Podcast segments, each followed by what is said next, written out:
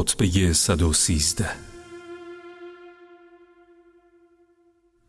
شما را از دنیا پرستی می ترسانم زیرا منزلگاهی است برای کوچ کردن نه منزلی برای همیشه ماندن است. دنیا خود را با غرور زینت داده و با زینت و زیبایی می فریبد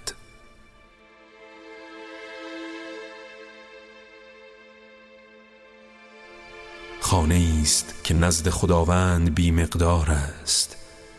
زیرا که حلال آن با حرام و خوبی آن با بدی و زندگی در آن با مرگ و شیرینی آن با تلخی ها درآمیخته است.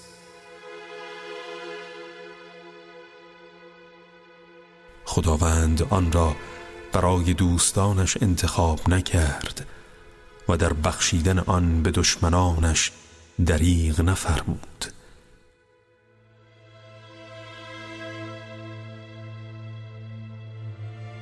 خیر دنیا اندک و شر آن آماده و فراهم آمدهش پراکنده و ملک آن غارت شده و آبادانی آن رو به ویرانی نهاده است.